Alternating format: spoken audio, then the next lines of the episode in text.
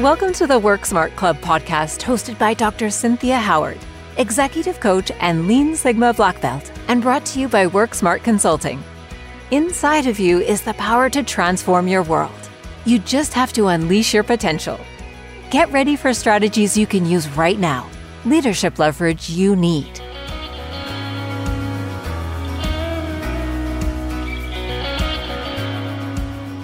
We are talking about gossip today. It is absolutely rampant at work, on social media, in clubs and churches, and it creates drama that no one needs. I want to talk about why gossip exists, what it represents, when and how to deal with gossip, even when it's about you. I read that gossip originated in Old England when the king would send men from his court to go sip in the pubs and listen to what the people were saying about the king.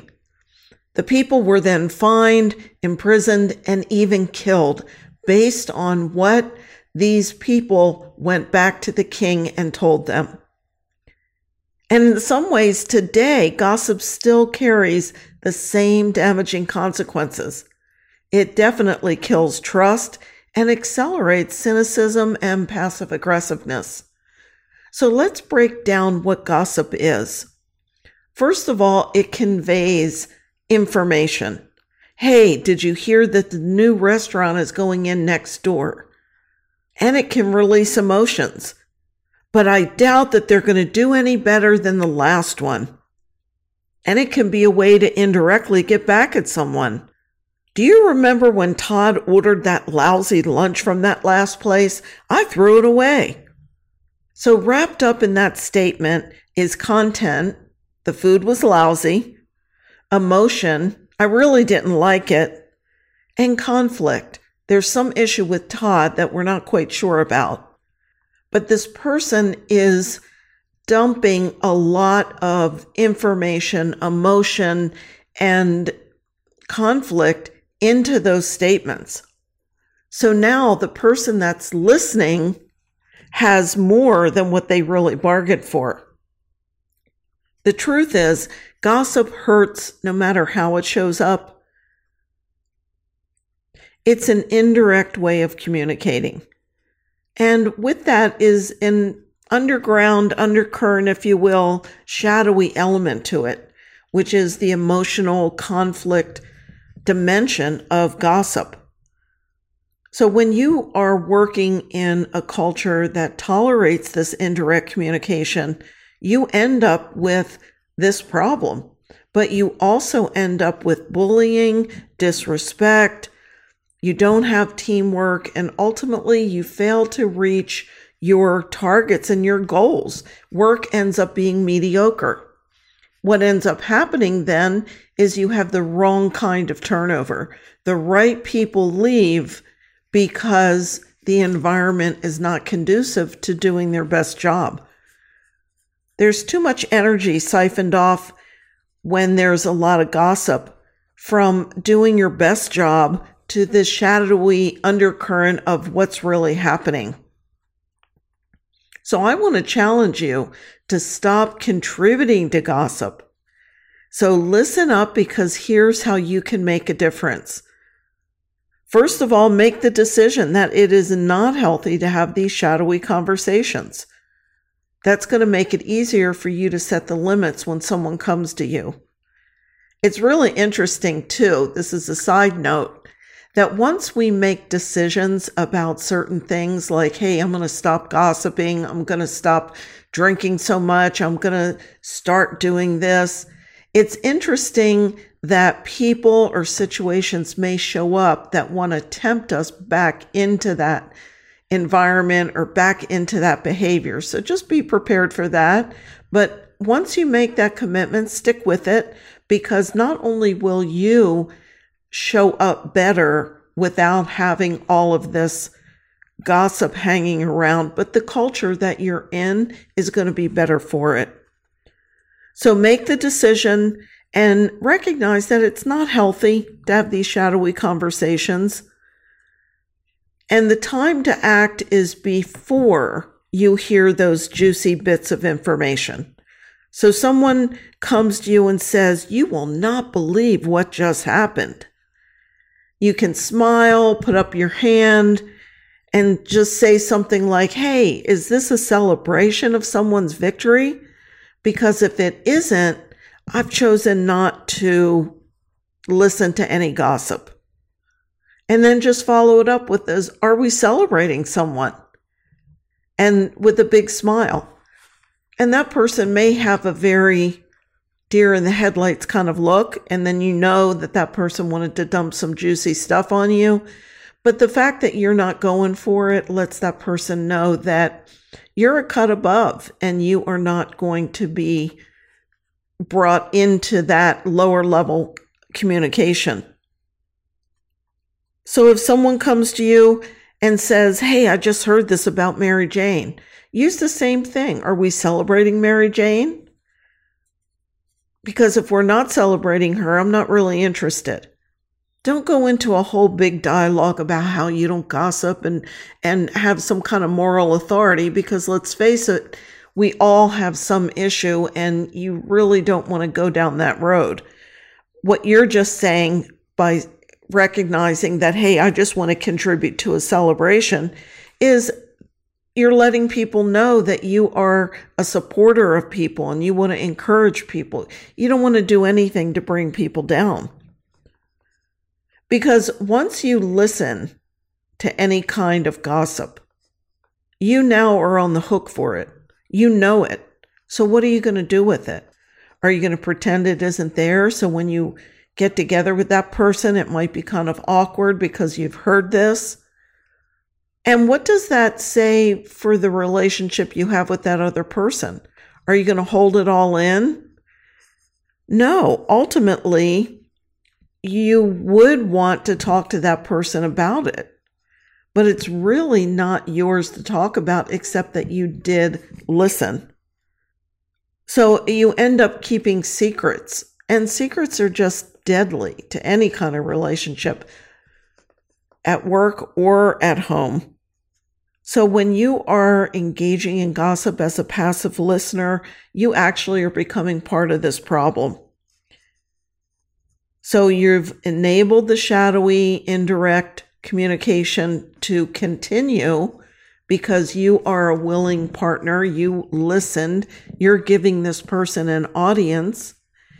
And for whatever reason, we could go into analyzing this person, but there's no need to. Maybe the person wants attention. Maybe they want to feel important. Whatever it is, it doesn't matter. What matters is that you're choosing not to engage. But the other thing that you are preventing when you listen to gossip is any type of problem solving, any type of real meaningful effort to make a difference. So if you're thinking, wow, this person really doesn't know what they're doing, and you say to someone else, they don't know what they're doing, and this is what happened, and you're not solving the problem, you're just unloading your emotions around that problem. And someone who listens is also enabling that and you never get to the issue. What you end up doing is alienating people, and we know that becomes toxic real fast. Now, not too long ago, this happened in my own office. We have a small office, and there was a misunderstanding. It was a conflict. It ended up being pretty tense. But as a result, we had a very productive conversation. It was difficult, that's for sure. But I think it's always worth it to have that tough conversation because it brought us closer together. We have a better understanding of what the expectations are, what each other can do, how we can contribute. So it was really meaningful. I felt good, that person felt good, and the tension in the office lifted, which just made everyone else feel better too. So, what happens when the gossip is about you? Well, first of all, you have to talk to the other person about it. And I know you might be thinking, what? Really? Yes, you do need to talk it out because when you ignore it, it becomes one of your elephants. And an elephant is those things that get bigger and heavier when they're ignored. So here's how you do it. First, you are not talking to that person with a shaming, blaming attitude or with anger. How could you say those things? What's wrong with you? No, your goal for this conversation is to open the lines of communication. So if that's your goal, then you want to bring that person into the conversation, not alienate them from it. So you want to have a perspective of understanding. So, first, deal with the content. What did that person share? And you may want to open it up with something like, I understand that you said XYZ, and I wanted to find out how we can clarify any misunderstanding. Have I done something to mislead you? Now, I know that may stick in some people's throat, thinking, why should I humble myself? And that is because your goal is to open up the lines of communication. And when you open yourself up, that is some vulnerability and it's a very humbling position. But I can promise you that it will get noticed and you're going to stop that person in their tracks when it comes to their defensiveness or their attacks. So keep your goal in mind, open communication, and making a connection with them. So, next, you can deal with how they went about talking about you or delivering their message, meaning that they chose gossip, this indirect form of communication, versus coming directly to you. So again, you may want to say something like, you know, it's really important to me to have an open channel of communication. I like to be direct and I like it when people come to me. So I would appreciate that you would come to me directly next time that you have any questions about what I said or did. And can we have an agreement on that? And make eye contact and be very pleasant as you talk about this. Now, I understand that there may be some emotions here. So you do not want to have this conversation at the height of your anger or hurt or frustration. Because the part that you're not going to really discuss with the other person are your emotions. Because our emotions are just that. They're our emotions. We get to deal with our emotions. They're nobody else's business. And what gets people into trouble is they lead with their emotions and they dump them at the feet of the other person saying this, this, this, this, I felt this, I felt this. And next thing you know, you have raw emotions and there is no way to deal with that. The only thing that ends up happening are people are hurt, frustrated, and in an emotional quagmire. Because if you look at it this way, that person used an indirect channel of communication, which means they don't trust themselves. They don't feel they have the skills to speak directly with you, which means they probably don't have the skills to deal with emotions. So why would you want to lay it on them when they're not going to deal with it very well? So keep that in mind. The fact is, is our emotions are our responsibility, even when they are tripped by other people. So when people push our buttons, it's not their fault. They're our buttons. Okay. So what you want to do is learn how to deal with those triggers, learn how to cover up those buttons so people can't push them. Now, in personal relationships, that's actually true also.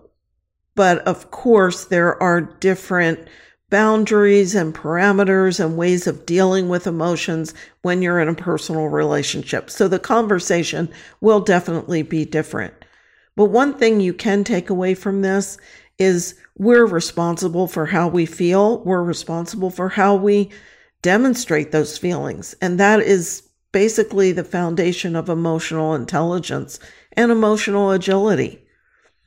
And I definitely talk a lot about that in various trainings on the podcast and elsewhere. So if that is something you're interested in, go to Work Smart, Think Different and look under emotional intelligence.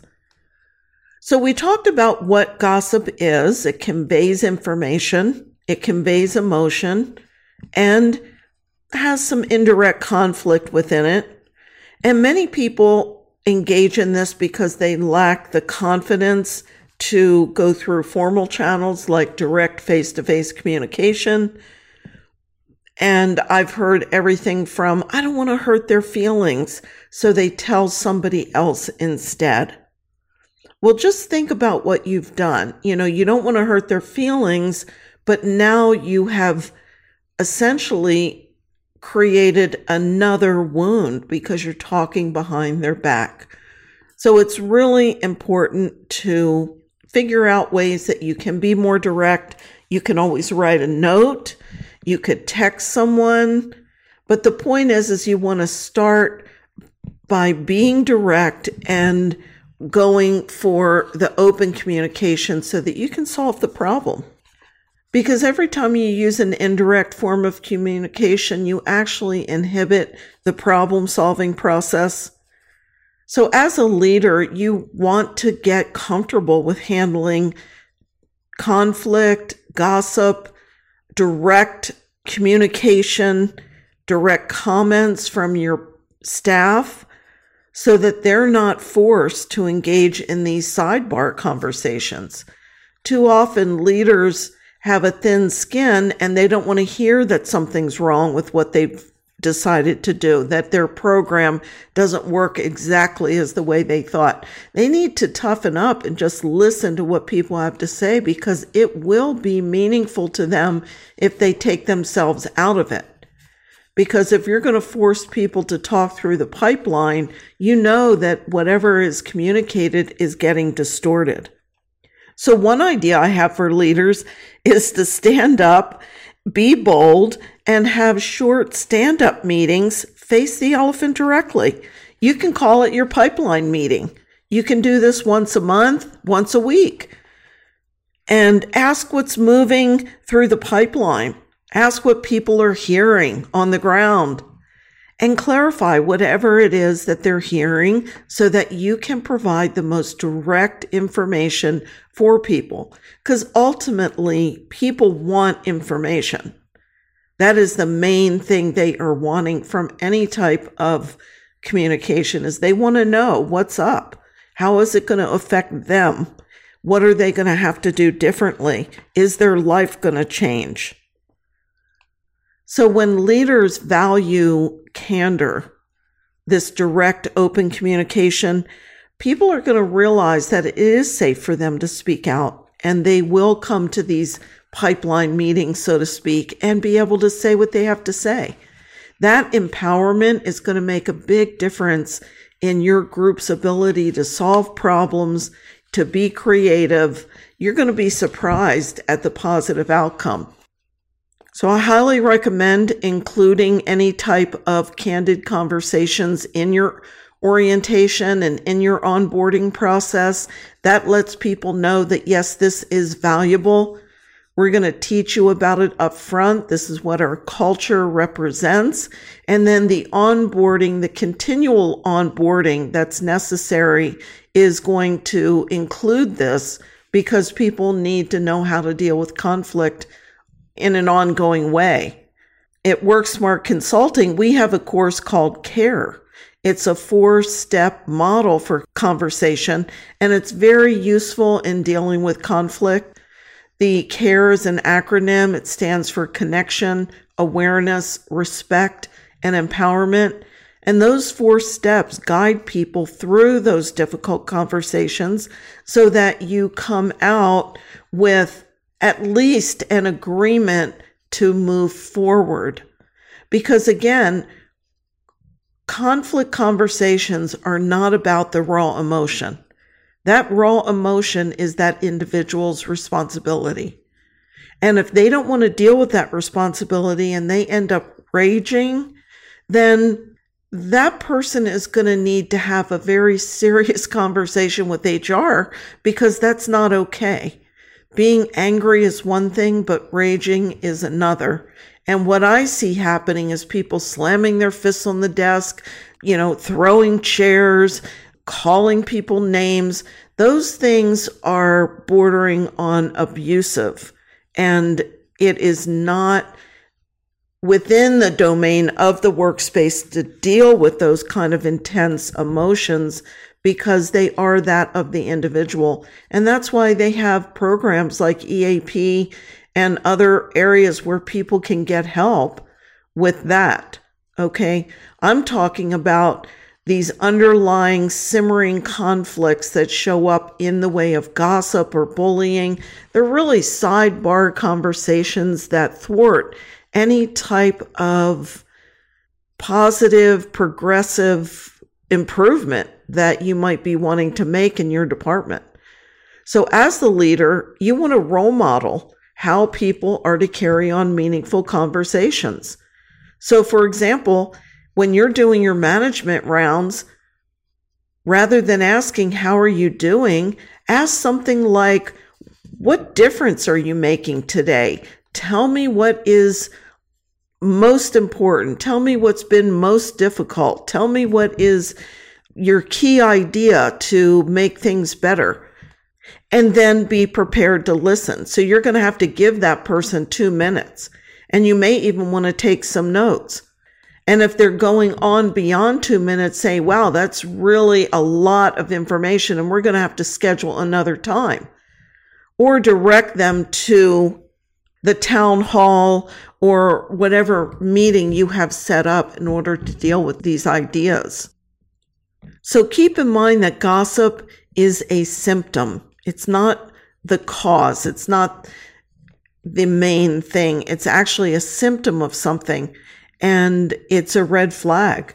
So we all drive our cars and when the oil light in the car goes off, that's usually a pretty big deal because once the oil either drops in volume or the pressure is off, it can damage the engine. So that's when you really want to take your car in for a look under the hood. And that's the same thing as gossip. Gossip is a warning light that requires a look under the hood of your culture. So I hope that you take the challenge to say no to gossip and by modeling direct conversations, you invite people to be more real, to be more authentic. And as you model conversations with love and care, you are going to influence others to do the same thing. So until the next time, stay energized and be blessed. Thank you for tuning in to the Work Smart Club podcast. We love our listeners and want to hear from you. Please join us at WorksmartClubNetwork.com. Stay connected and subscribe to our show so you never miss any of the content. Leaving us a positive review lets everyone know we add value. We thank you for it.